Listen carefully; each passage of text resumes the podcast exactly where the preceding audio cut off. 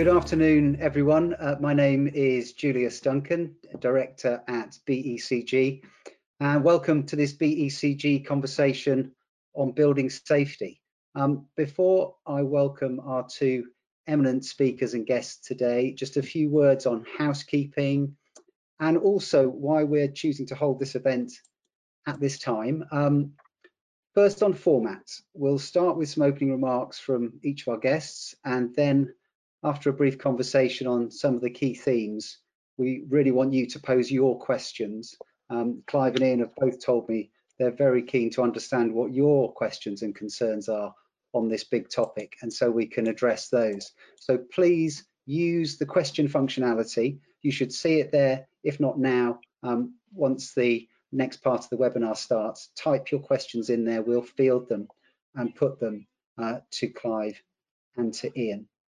And secondly, so why this event at this time? Um, as communicators in the built environment, we've been working on this topic for some time, but of course, sadly, it's because of the terrible and tragic events of 2017 and the fire at the Grenfell Tower that we are where we are today.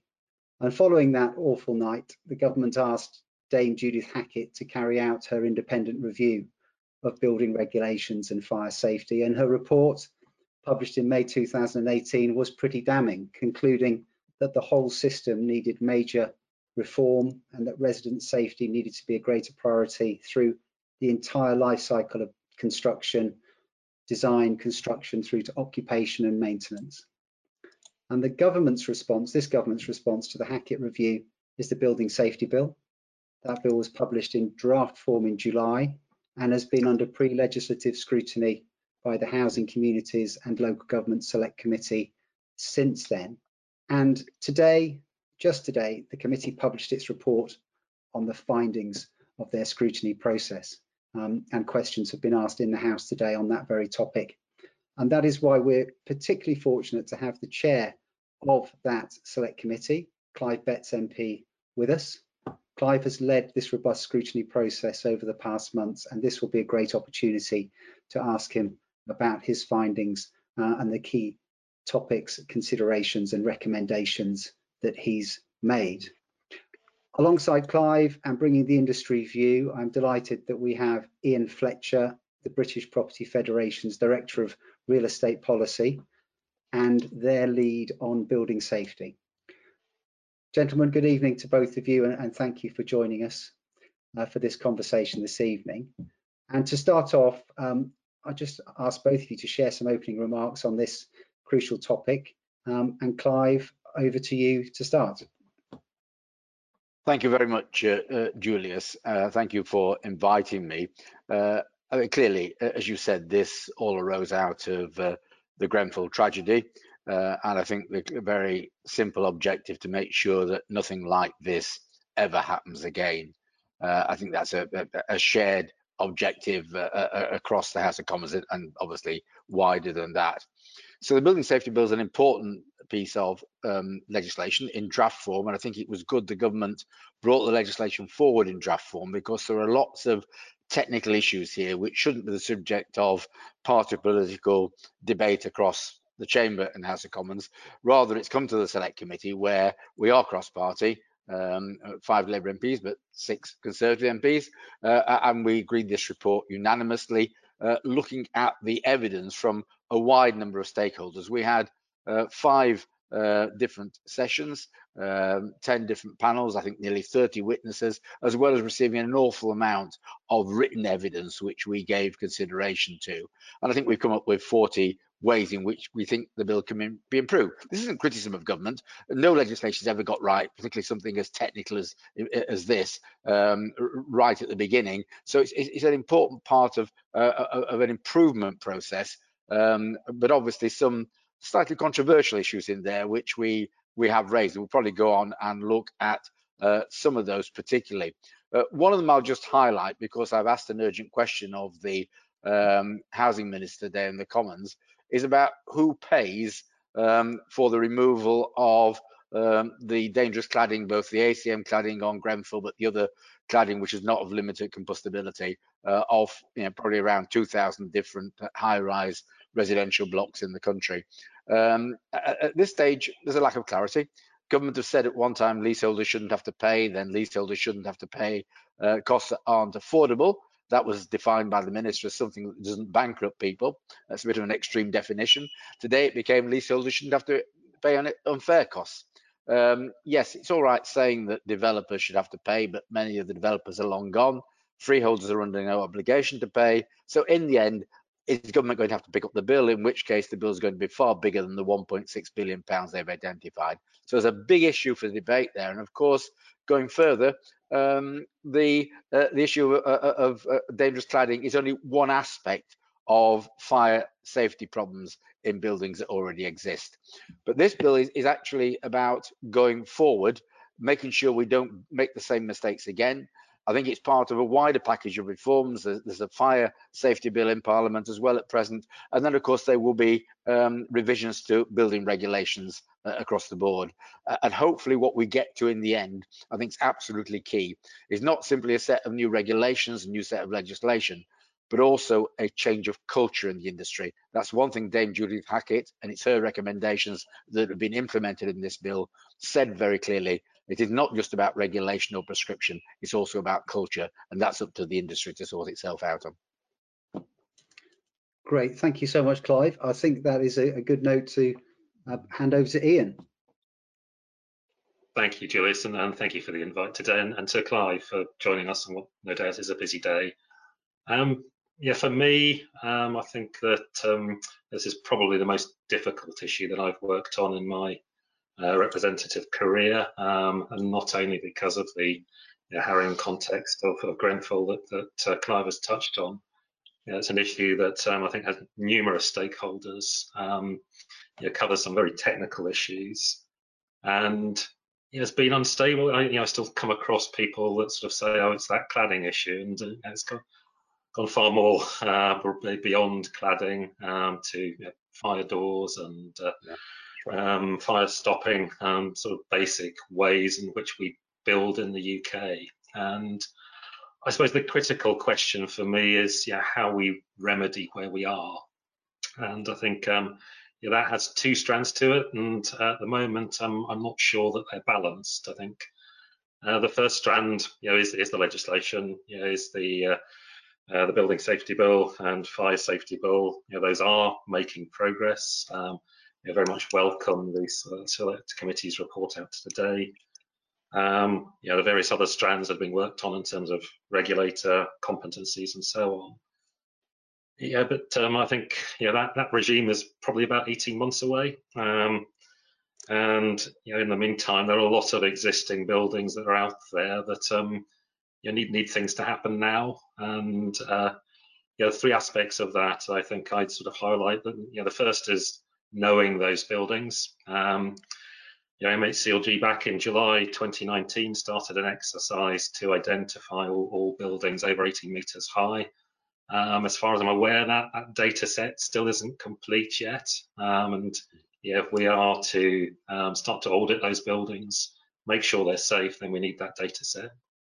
Um, yeah, secondly, there is the capacity in, in, in, the sector to be able to do those those sorts of audits. Um, yeah, some of the best in class in my membership, yeah, already going out and, and, and auditing their stock, um, yeah, particularly if it's residential and over 18 meters. But if everybody was to do that, I don't think there'd be the, you know, there's not the fire engineers, there's not the, uh, the inspectors yeah. out there to be able to cope with that. And so, yeah, where we get that capacity was a very welcome um, announcement at the weekend. I think RICS saying, you know, they aim to train up 2,000 people in six months. I think you know we need we need more of that.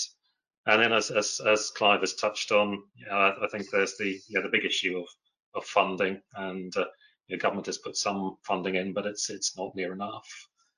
Um, and then finally, just just turning to the sector itself, um, I, I, I see people um, who are interested in uh, in building safety, uh, but they're interested in building building safety because they're building safety professionals. And whilst that's a, a good thing, and I engage yeah, on a weekly basis with our building safety sounding board, I think if the industry is really to change the culture as Judith wants to see, yeah, then building safety, rather like the other issues of our day, sort of things like diversity and sustainability. Yeah, building safety also needs to be up there. It needs to be a you know board and senior management um, level issue, and uh, yeah, I slightly worry that it's a it's a professional issue and it's not not something that is being discussed in the boards and senior management of the sector. Ian, uh, Clive, thank you very much indeed. And it's um, just to put some more commentary around that and, and, really think where we got to today with the select committee's report. Um, when this was announced, the building safety bill was announced in draft form by by Robert Jenrick, he, he did describe it as the most fundamental and significant changes to building safety legislation in decades. Just on a you know a, a principal point of view, putting the detail to one side, do you think it has gone far enough at, at this stage? And uh, Clive, I'll ask you to comment on that first, please. I think it is fairly fundamental. Um, I think it's only one of a number of measures that will get us to the fundamental change. Uh, I mentioned, you know, you've got to, I think, complete review of the uh, of building regulations, which is which is ongoing. Um, you, are going to need the, the, the, funding to make things happen uh, for past problems. Um, and uh, uh, one thing we may come on to is um, for, for, reasons that I think are justifiable, and the committee looked at this. Um, initially, it applies to a limited number of very high-rise buildings.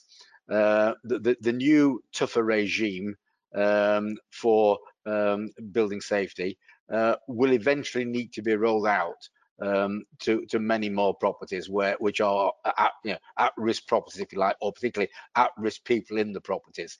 That's mm -hmm. something we looked at. Um, I think ideally we would have liked the, the, the legislation initially to cover far more properties, but we recognise, and I think the point that Ian's made is, is just recently uh, in his comments, absolutely right. Um, that there is there is this shortage of professional skills. Uh, we're asking the industry uh, to do new things uh, many more of those new things. So I think taking it step by step and making sure we get it right and train up more people, uh, I, I, think it is key to eventually getting more buildings covered. Thank you. Ian, what's your view on that? Um, yeah, I think that the, the, sector is broadly supportive of the bill. Yeah, I, yeah, um, uh, have to compliment um, Clive and the Select Committee on their report. Um, I think 12 recommendation, main recommendations, and I, I, I don't think I disagree with any of them. I think uh, you know, they're all very good in terms of trying to get the bill into a better better place. Um, I suppose any, you know, any piece of legislation is only as good as its implementation. Um, and for that, you've got to look at the sort of practicality of the proposals, um, communication, uh, the effectiveness of the regulator, um, the competencies that there are of the people that will be able to to to implement it. Um, yeah, and so the, you know, all, all, of that is, I think, work in progress, and I, I, know it was a subject of one or two of the recommendations of the select committee, which I yeah. think uh, yeah. were important. Um, yeah, I think um, you know certainly in terms of the content, we've had a good, good engagement with officials. Um, I think they were under resourced to start with, but um, certainly over the last year as the bill um, has got into its sort of process, yeah, there, there has been the bodies on, on the ground to be able to engage with all parts of the sector. Yeah, there's three, three or four aspects, I think, of the bill that um, you know, particularly important for our membership of, of property owners um, mainly. Um, you know, first is uh, definitions around accountable person. Uh, and uh, uh, for you know, for good reason. Sometimes that is complex, um, and I think uh, uh, the build, build team have tried to reflect that.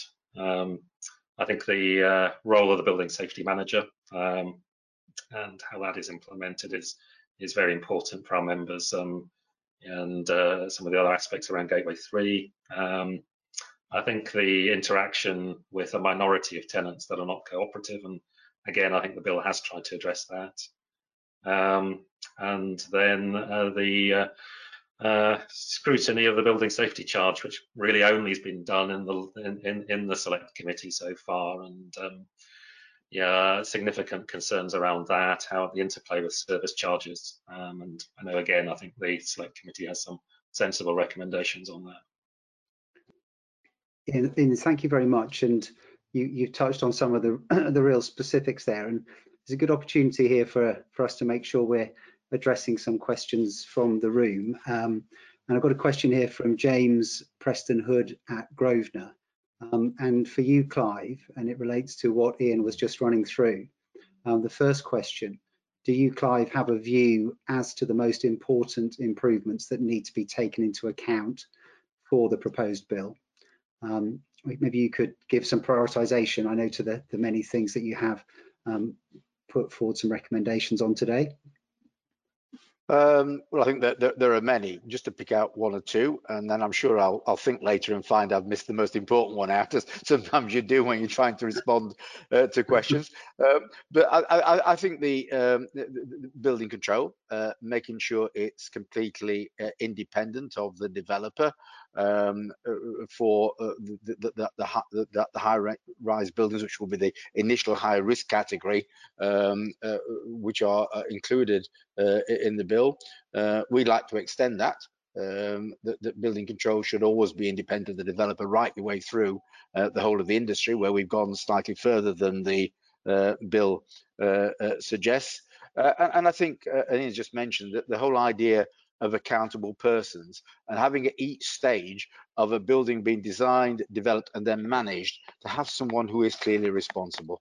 Uh, I, I, think that's, you know, it's almost, and the golden thread of information passed on between them that, that Dame Judith recommended. And I think ultimately then a building uh, uh manager, uh, and we make additional suggestions there that there should be uh, a, a, proper um, specification and training what a building manager's job is. It shouldn't be anybody, uh, oh, so and so, that they used to do something in buildings, give them a job, because that's sometimes the way it's happened a bit in the past uh, in the industry. So it's got it's got to be treated as a, a, as a profession with proper trained and skilled people doing it. But it's back to the point that will take some time to do. Absolutely. I, I was interested as well in your recommendations, Clive, around that transition. If you're going to a duty holder accountable person regime, that you can't simply expect that to happen. Do you have any thoughts in terms of how that transition needs to happen, how long it might take? Uh, I, I, don't. I am not going to sort of make it up, and I, I think it's the, the, skills issue is going to be a, a, a, real one. What we've said is we think the government should do an assessment of that. I think one of our recommendations was that the government should set out early on. It's it, it, it it's an anticipated timeline uh, for when the recommendations will come into effect, uh, which won't be the same as when the bill passes in Parliament. Uh, uh much of what's going to be eventually implemented we haven't seen yet because it's going to be in secondary legislation. Uh, and so identifying, you know, at what point it will be possible to bring all those new all those regulations into effect and trying to give industry a heads up as early as possible so they can plan for it. I think it's going to be absolutely key. Yeah, and, and that's to the culture change point, isn't it? And Ian, from your conversations with industry, just how do you think that can be best supported? What has worked in the past and what could we look to here? So in terms of culture change, um, as with any um, you know, profession or um, issue where you're trying to affect culture change, it's you know, there's no silver bullet. It is a case of you know embedding it within a number of practices and uh, you know, ways in which the sector operates. And uh, yeah, yeah, Dame Dame Judith, um, yeah, in terms of saying that this was a sort of systemic uh, systemic failure across the industry, you know, means that everybody has to to, to step up to the plate. Um, yeah, some really good work going on in the uh, Construction Leadership Council. Um, you know, if you look at the sort of macro level of this issue, yeah, have we been building you know, stuff the wrong way um, for a number of years? Um, yeah, I don't think we always have. I think you know there is um, certainly a, a, part of the sector that puts an emphasis on quality. Um, you know, but there's a part of the sector that you know has always, I suppose, focused on you know, putting out bids to contractors and taking the lowest bid, and yeah, perhaps some of the problems that we now face are a reflection of that. And so, yeah, a lot of the work that the Construction Leadership Council is doing is, you know, looking how we move away from that, how we embed into you know, things like public procurement. Um, yeah, so it's not the lowest bidder that, that always wins, but you know, those that are coming forward with quality pro pro propositions and you know, making sure that um, you know, uh, building safety is embedded throughout the process. Um, yeah, yeah, the other end of the process, obviously, there is, um, I think, uh, um, you, know, you can focus on a number of micro issues, um, you know, construction products, uh, the, the, way that the uh, you know, building control system um, operates, and I wholeheartedly agree with, with, with Clive's recommendations on the, um, uh, the the uh, client not being able to choose their particular uh, building control organisation. So, um, but um, yeah, a, a, lot of work to do to to affect that culture change. And I think um, you know, a lot of that is going on um, through a number of bodies in the sector. Um, you know, just also name check. I think um, some of the work that the Construction Industry Council has been doing and um, Industry Response Group work, Working Group 8 around competencies, and you know, thinking about um, building safety managers, how they operate. All of that is, I think, extremely important. Thank, thank you, Ian. I've had a question from the, the floor here, Clive, and obviously detail is what you focused on today that you would have potentially like to see some more detail and you don't want to leave it all to secondary legislation. And I've got a question from Catherine Metcalf, um, which is how seriously was the committee's scrutiny hampered, if it were, by the lack of detail um, at this stage?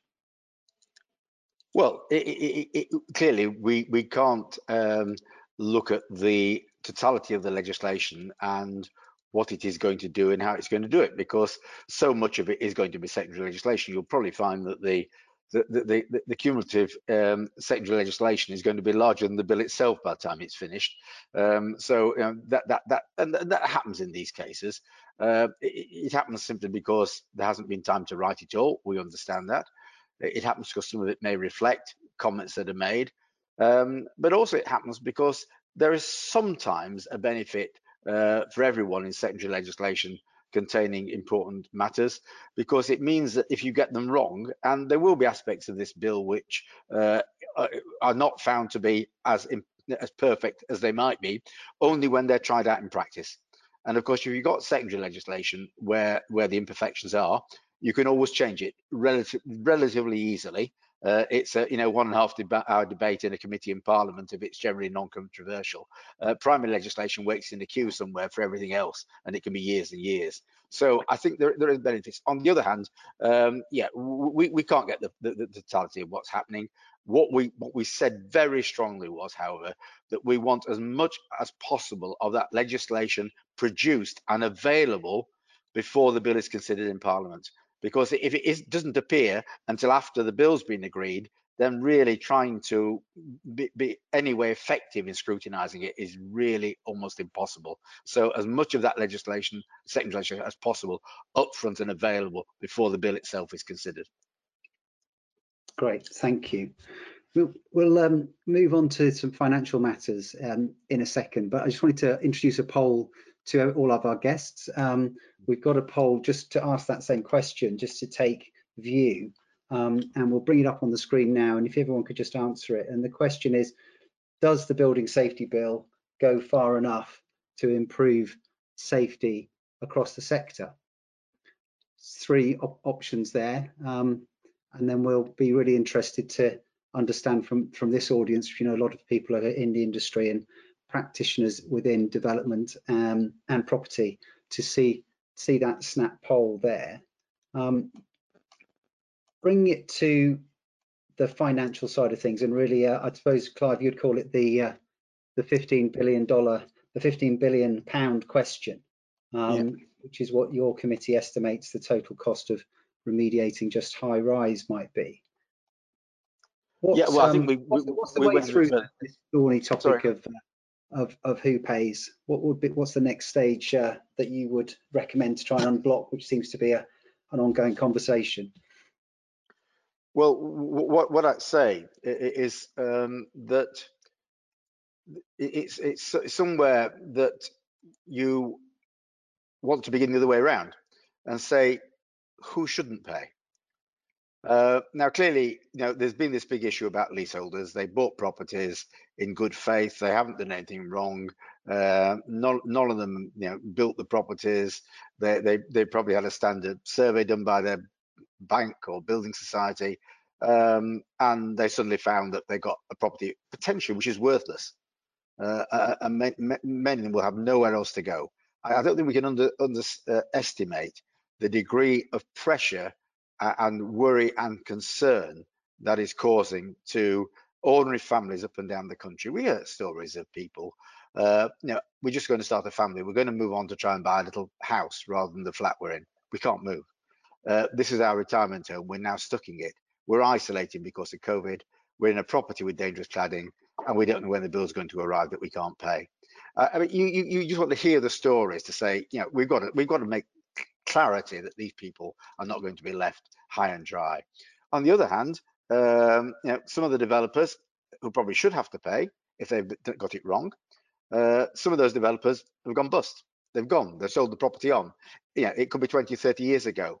There'd be a very complicated legal set of arguments to find who should pay, uh, if anyone, on, on, that route. And it's all right saying developers should pay. It's a bit more complicated.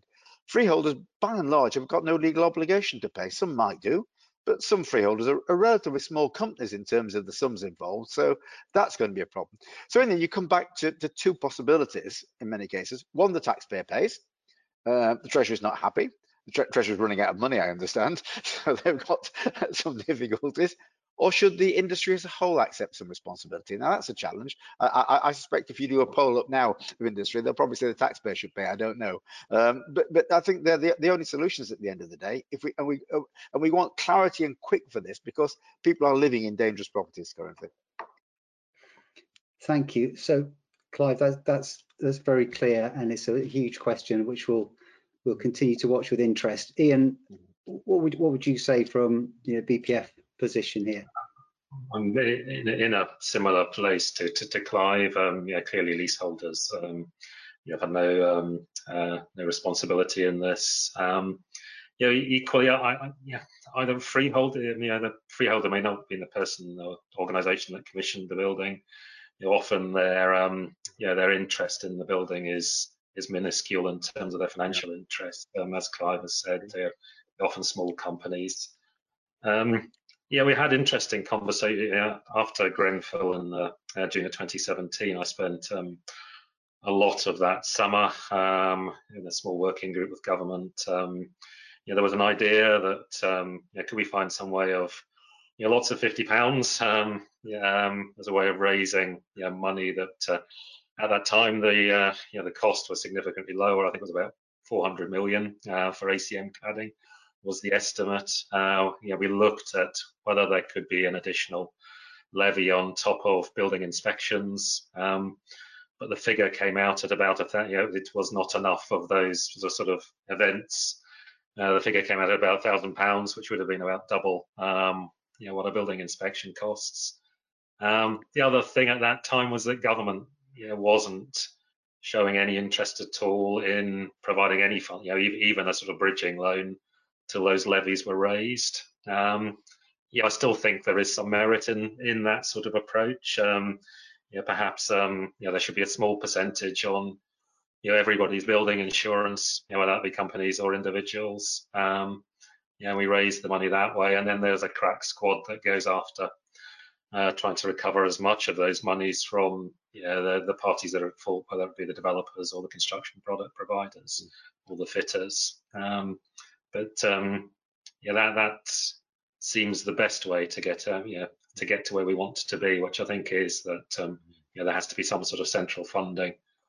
Um, yeah, that helps these people that are in a position, yeah, not not not not not 18 months time, but today. Um, yeah. yeah, we we get calls at BPF from yeah members of the public. Um, you know, who can't transact their properties um, or have um, yeah, cladding that is is is suspect and um, yeah, clearly are yeah being asked to to to, to yeah, pay for large bills, and that that's not acceptable either. Thank thank you, Ian, for that. It's um, you say it's it, it's a big issue, and we'll we'll come back to that maybe a little bit later on. Um, I did have some interesting questions here um, uh, for both of you. Maybe Clive, you could think about this, but it's financially related, and it's um, Al Beavers from Argent um, saying he fully supports the bill, will create safer homes and buildings. However, have the committee discussed how the impact of the bill might further make home building more difficult and less attractive to investors? when Britain is already looking to you know, close its housing shortage. So I suppose the additional cost, the the burden of doing this. Any any reaction to that? Well, we didn't look at that. That was know, uh, uh, we, we, our remit this time was to look at the the bill um, and what it was proposing. We we didn't go into that territory. What I would say is, we have to be you know, careful. M most of the key recommendations in the bill are about initially um, very high-rise residential buildings, then moving on maybe to uh, risk buildings like care homes, um, student blocks, etc. It won't affect most um, residential properties, certainly not uh, you know your, your, your semi your detached house, your terraced house that have been built. So most of the recommendations don't uh, affect that. Um, and what I would just say back is that if you've got a, a safer regime and a degree of certainty about how things are going to operate, that in the end ought to reduce costs, didn't it? Because getting things right first time is always going to be less costly than making mistakes and having to put them right afterwards. Now, maybe that's a simplistic view, but I think it's one that uh, uh, certainly we can see now the problems we're in because we didn't get it right first time. Absolutely, and the the bills involved are very large, aren't they, to remediate that which has has yes. has fallen short. Um, Ian, do you have any sympathy with that view? Uh, yeah, I um, yeah, the uh, um, regulatory impact assessment, um, as is uh, last sometimes the case, yeah, was um, yeah quite quite uh, I suppose sparse in terms of how the costs would be absorbed. Um, yeah, some of that is by the industry, yeah, some some of that is by um, you know, individual um, you know, leaseholders in the case of, of leasehold property where um, yeah, the uh, the occupational costs are ongoing. Um, yeah, I think one one of the good recommendations from the select committee today was that I think it, it, it asked for the government to set out the factors that would it would take into account in terms of you know, moving from 18 meters to other typologies of, of, of building and other heights and uh, yeah, yeah, clearly, I think it's important that they consider, um, you know, the, the, cost implications as, as part of that. Um, but, but um, yeah, I think um, in terms of, as I said at the start, trying to get us to a better place, um, you know, clearly, uh, yeah, there is going to be some cost, and um, yeah, that that is something that um, yeah, will will have impacts, but I think it has to be absorbed by the sector and and other, other stakeholders. So just lastly on this topic for Clive, before we do another sort of ask the audience, we've got the spending review tomorrow. Clive, we've got extraordinary times that the country's in. Do you get a sense that this is a, a timing issue for for the government around finding some funding here, or do you think it could be more uh, a principle that they'll be sticking to? I wouldn't expect. I wouldn't expect to see some movement um, tomorrow necessarily. I think they're still feeling their way on it, uh, hoping that more developers will come forward. But at the point that you many of the developers are long gone, the freeholds have nothing to do with the initial development now. So it, it is challenging. Um, and I think they're still trying to find a, a, a, another way forward because I mean the minister used today the phrase, and I've got some sympathy with it. We can't afford to write out a blank check. And, and, at this stage, we, you, know, uh, you, mentioned the 15 billion pound figure, which we quoted in a previous select committee report, and that was a guesstimate that was given to us. Uh, and it's back to the point that Ian made earlier. We don't know quite how many properties uh, may need remediation.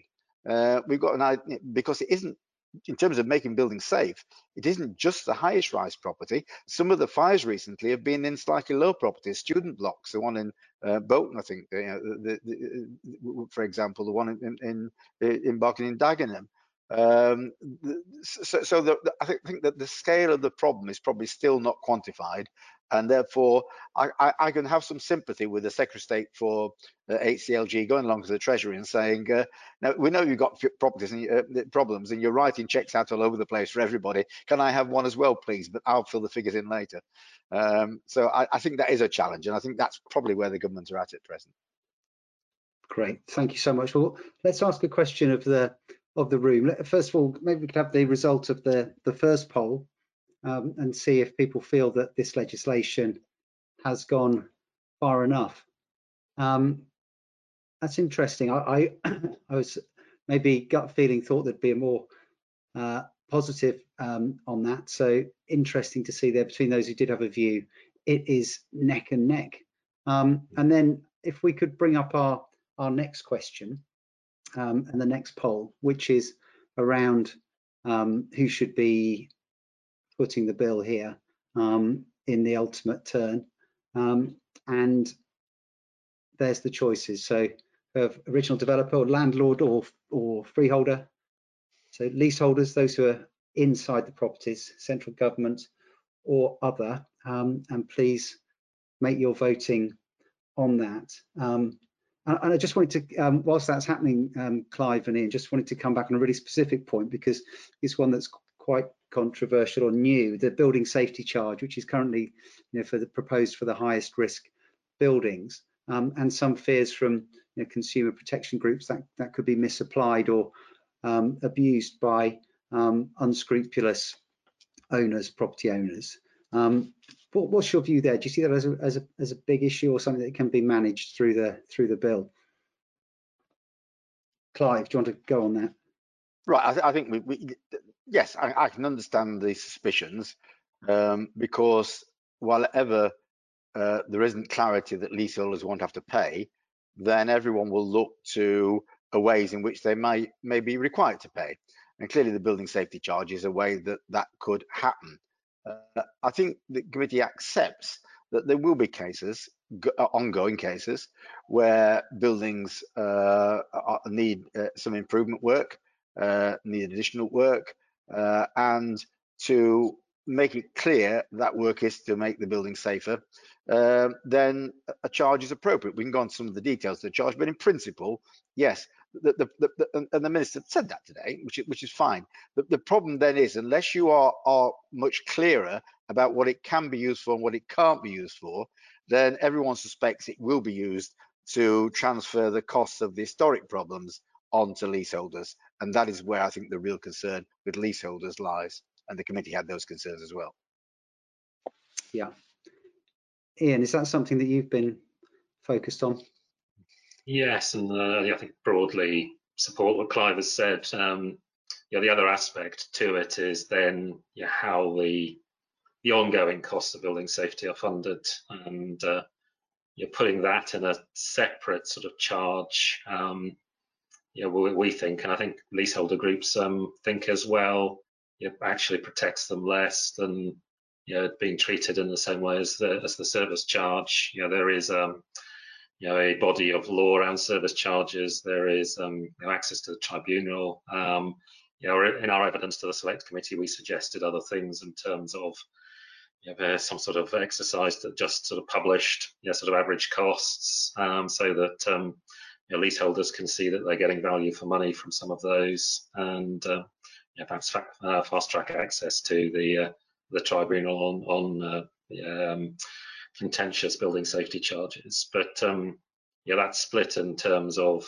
yeah, looking back and then looking forward. I think um, yeah, the select committee's landed in the right place on, and I think uh, yeah, broadly speaking, the select committee has also know, supported our, our views and those of ARMA and IRPM and others and LKP that um, you know it um, it doesn't make sense to have a separate build uh, building safety charge going going forward, and yeah, it, it should be better aligned with the service charge regime. Great. Just on a, on specifics around again around finance. Um, we did some research recently from BECG with housing associations primarily, and found that you know the building safety and fire surveys were in the either top one or top three in risk registers at 70% of those organisations, and that the majority of them saw a significant financial cost ahead. And I've got a question here um, from David Taylor, um, which is there are a number of housing associations who are unable to absorb costs as they are registered charities. Charity law prevents it. In this instance, they may be forced to pass on costs to residents. What's the solution? It's an interesting um, question from obviously a very significantly subsector here that has a lot of multi-occupancy buildings, the housing association sector.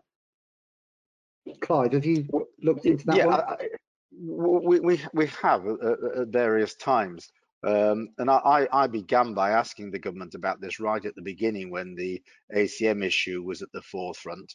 Um, and eventually the government did give um, a, sum of money, I think it was 400 million pounds for councils and housing associations to remove dangerous cladding, and that was very welcome.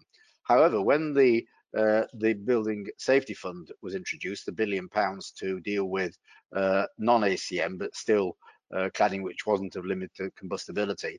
Um, the, the wording there was that housing associations and councils could apply um, but, but they would only get any money if it was proved they couldn't actually pay for it. So there may be a way out for associations that can't pay. But let, us make it clear, you know, we can't get from government precisely what it means can't can't afford to pay. What, what well, most organisations, most councils and houses, housing associations will be able to find the money somehow, but it'll be at some cost. Uh, and that cost could be that they're not going to do a development of new homes, so it could reduce the number of new homes being built. Or it could mean that they're not going to do some important maintenance going forward on their existing housing stock.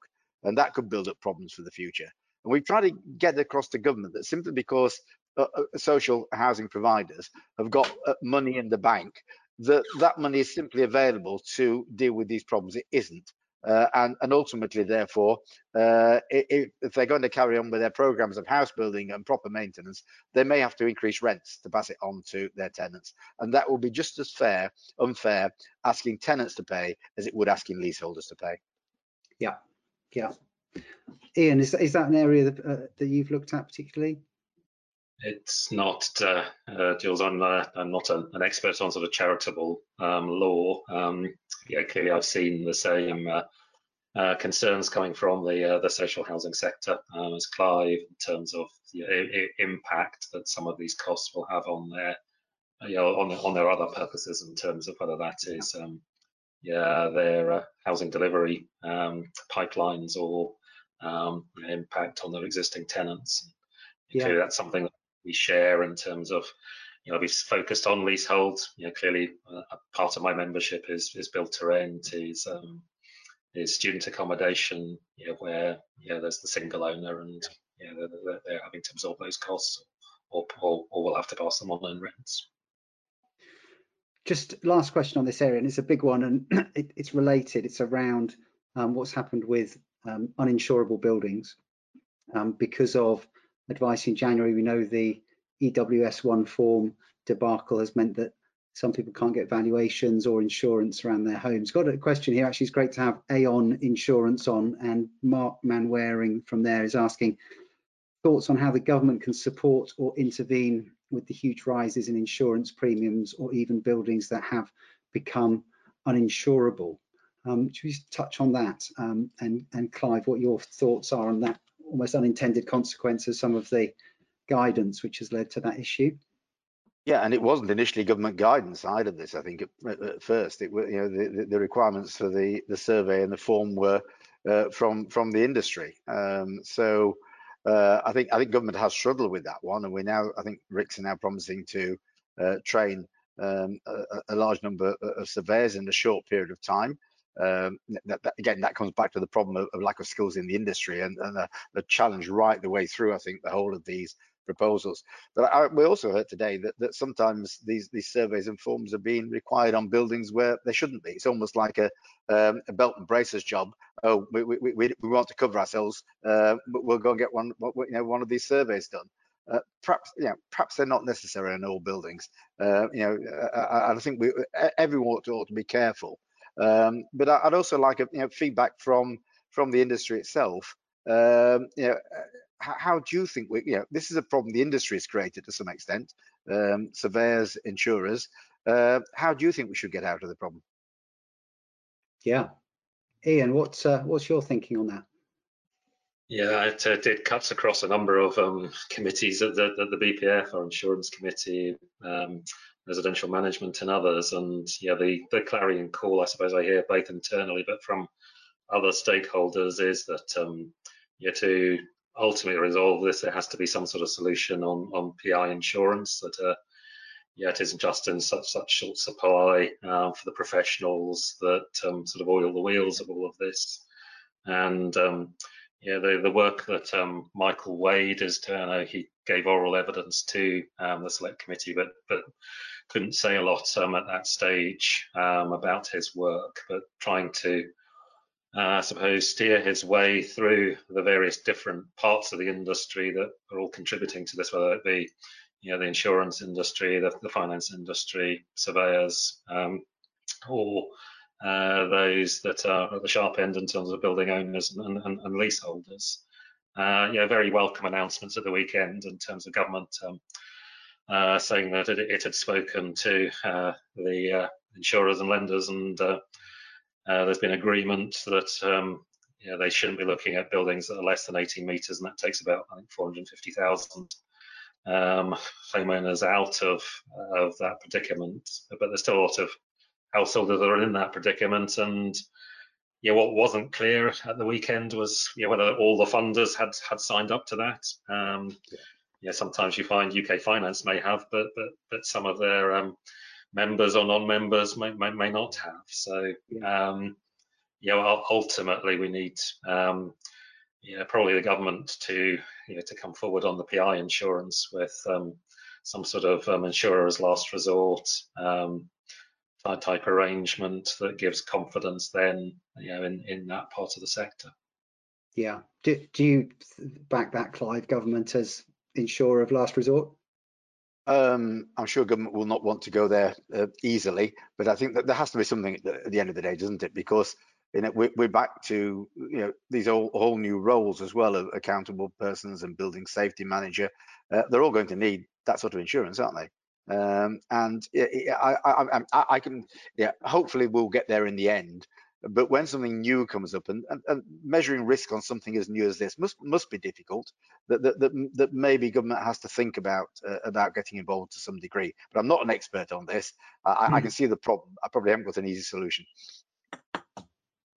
Great stuff. Well, that's I think good a good walk around the financial issues, and we've got about 10 minutes left. So I'm going to turn to residents next.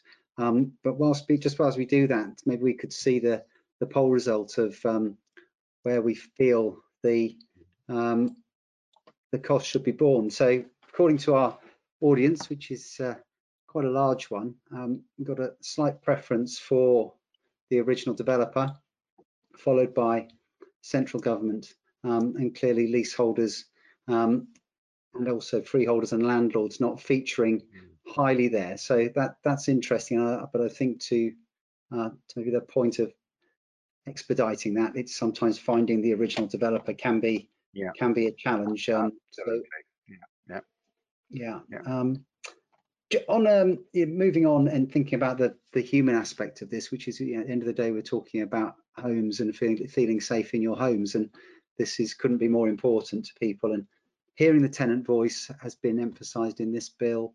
Um, the importance of the and the strength of the tenant's voice has been emphasised in the social housing white paper that was published last week. Um, I think you were saying in your recommendations, Clive, that they sh should we should the bill mandate or fully support a residence group for every high risk building.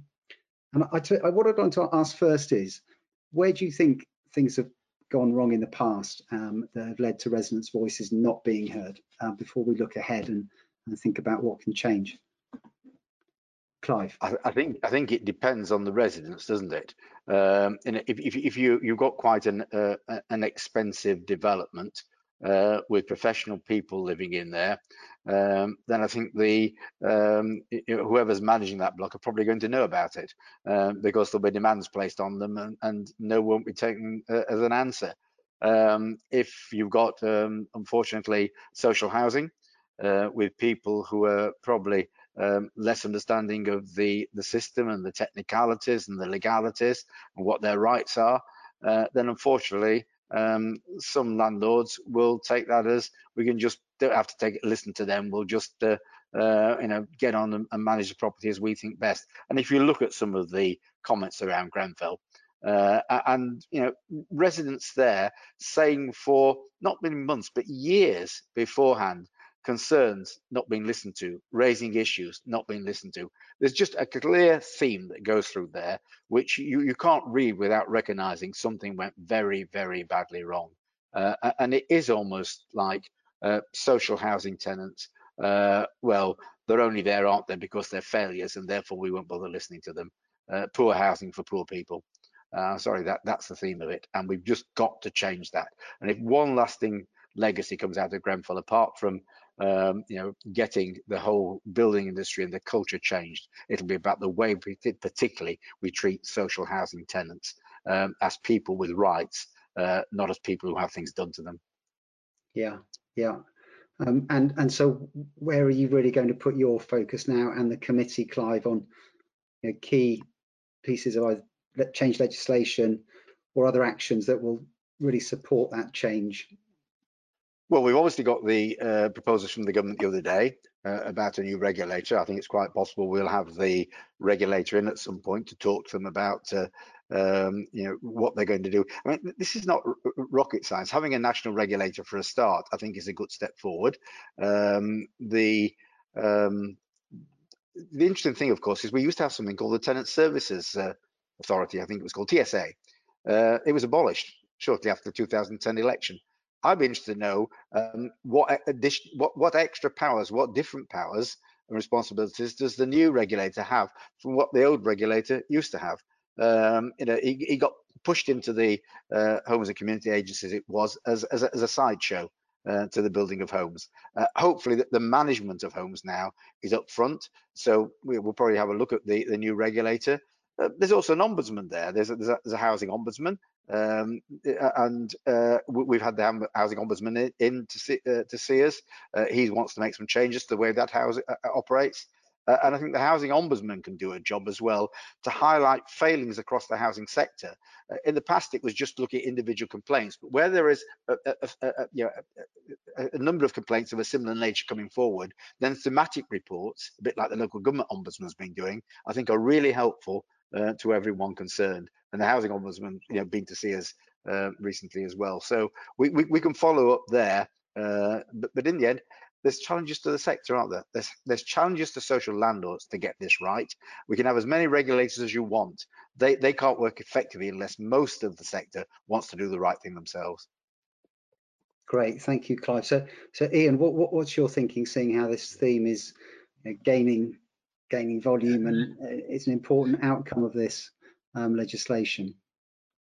I think in it's one of those rare issues where in some parts of the sector we're we're, we're possibly in a good good place, um, and in other parts of the sector I think there are some challenges. So um, you look at something like student accommodation um, has a very good code of practice. Um, yeah, a, a, lot of that is about um, engagement. Um, yeah, complaints procedures, a tribunal for taking serious complaints, and uh, yeah, I think the, the level of engagement with students um, tends to be know, really, really good. Um, yeah, built built to rent similarly. Um, yeah, the whole sort of service ethos is you know, keeping your customer is all about engagement, yeah. and therefore, yeah, build build building safety shouldn't be a, a, huge additional burden in terms of being yeah, having residents engagement strategies and using uh, technology and, and the like to uh, perform that. Um, yeah, I think I think the challenge probably will be the leasehold sector where um, yeah, pe people want the quiet enjoyment of their of their home. And uh, yeah, um, yeah, I've lived in, in flats in London and trying to get um, leaseholders to engage, sit on residence management committees, and, and that sort of thing is is just extremely challenging. So um, yeah, I think it again. I, I hope the legislation is not too constraining, allows yeah, the use of, uh, of portals and technology to be able to deliver um, yeah, some of those communications to leaseholders and yeah, delivers those um, critical information that they need and yeah, in, in the best form, really. If I could just say, uh, Julius, as well, that the uh, you know, I didn't want the, the, impression that there aren't some really good social landlords because there are. Uh, and one thing the regulator can usefully do is, is to compare and contrast um, some of them. I mean, I've got you know no housing associations in my area, some of which are brilliant at engaging tenants, and others I think rather wish the tenants would go away. Um, you know, they're, they're, the nuisance uh, that's there that has to be put up with. But I think it's one one other issue, and he is absolutely right. Uh, sometimes people don't want to be engaged. If things are actually managed well and they're going okay, people are often just happy to, to, to sit in their home, but they need somewhere to go and to be listened to when things start to go wrong. Great stuff. Well, just the last couple of minutes then. Um, got a specific, well, just a comment here uh, from Helen Hall. Um, just thinking about this, uh, to your point, Ian, early on about um, is this a, an issue that's big enough to grab the attention?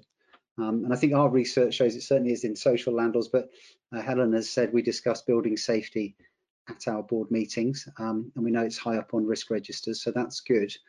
Um, quick question, um, panelists' best estimates on when the bill will go before Parliament? Oh, well, I think the government's intending to get it into um, into Parliament early in the new year. That's what they've said. Uh, I mean, we promise we deliver them uh, as we've done on time by the end of November, uh, our response. They've obviously got to look at it, hopefully very carefully, because like the minister said, there were 40 recommendations he found altogether uh, in the bills. He's obviously read it, read it uh, at least superficially already, uh, but clearly it's a big challenge for government then to look at it and, and respond properly to us, um, uh, and to try and get as much of the secondary legislation written before um, the committee stages in Parliament look at the at the revised bill when it comes to us. So. Um, it, will probably go through Parliament next year, I would have thought, next calendar year. Uh, but then the issue we referred to before, uh, it will be quite a long time before some of the regulations uh, come out, perhaps, and then are actually enacted. Uh, uh, and that timeline is so important that uh, the industry gets a sight of that as soon as possible, what government's thinking is. Yeah, and it, it, a, a very broad topic and talked about culture change. Ian, you're close to the industry it's a very difficult question, but when could we look at it and think, right, things really have all been in place, it's understood, it's working, mm. culture has moved to a more mm. uh, you know, safety focused one, focused on the individual. I think, um, yeah, the next 18 months months are critical. You know, you're clearly uh, there's a number of things that we haven't touched on today. You know, the um, the function of the, the, functions of the regulator, um, the transitioning process um, for existing buildings because they'll they, if they're 80, over 80 meters they'll get transitioned into the into the new regime. Um, yeah I hope um, the industry and I'm, yeah I, I, know from the people that I work with that you know they, they will use the next um, yeah sort of 18 months wisely. Um, yeah getting up to speed with the requirements ensuring that yeah, they are you know, putting in place their um, their safety cases, their um, golden threads, their uh, um, building safety managers. Um, I suppose the fear I always have is that um, you know, BPF we tend to see the best of the industry, and you know, there's a you know, people who are able to you know get out there and employ consultants and others to to do the work for them. Um, yeah, but there's a whole wider property owning and, and, building sector out there that yeah, we'll, we'll need more, more, more support to get to that stage. Ian, thank you very much. And um, Clive, maybe just leave the, the, the last word for you. What's your message to the industry and what you'd hope for to see all of this you know, good good work so far become a reality? Oh, I, I think take a careful look uh, at the um, legislation. If you've still got concerns, uh, you know, raise them. Uh, you know, I think there still will be a lot of um, details that need to be considered when the secondary legislation comes out. Uh, maybe government will be open to change some of the details as they go along, uh, but certainly raise concerns. But then em embrace the intention. And clear intention is um, to make sure that buildings that are built in future are safer and buildings that are managed uh, from now on are safer as well. I think that, that, that that's very clear. We never want a Grenfell to happen again. It's all our responsibilities to make sure it doesn't. Excellent. I think it's uh, been a, a, really excellent conversation. Thank you so much to Clive Betts, MP, and, and on a busy day of his report coming through to come and join us this evening. Ian, thank you so much for all of your comments. Um, and thanks to everybody who's joined and, and participated. Um, thank you and have a good evening.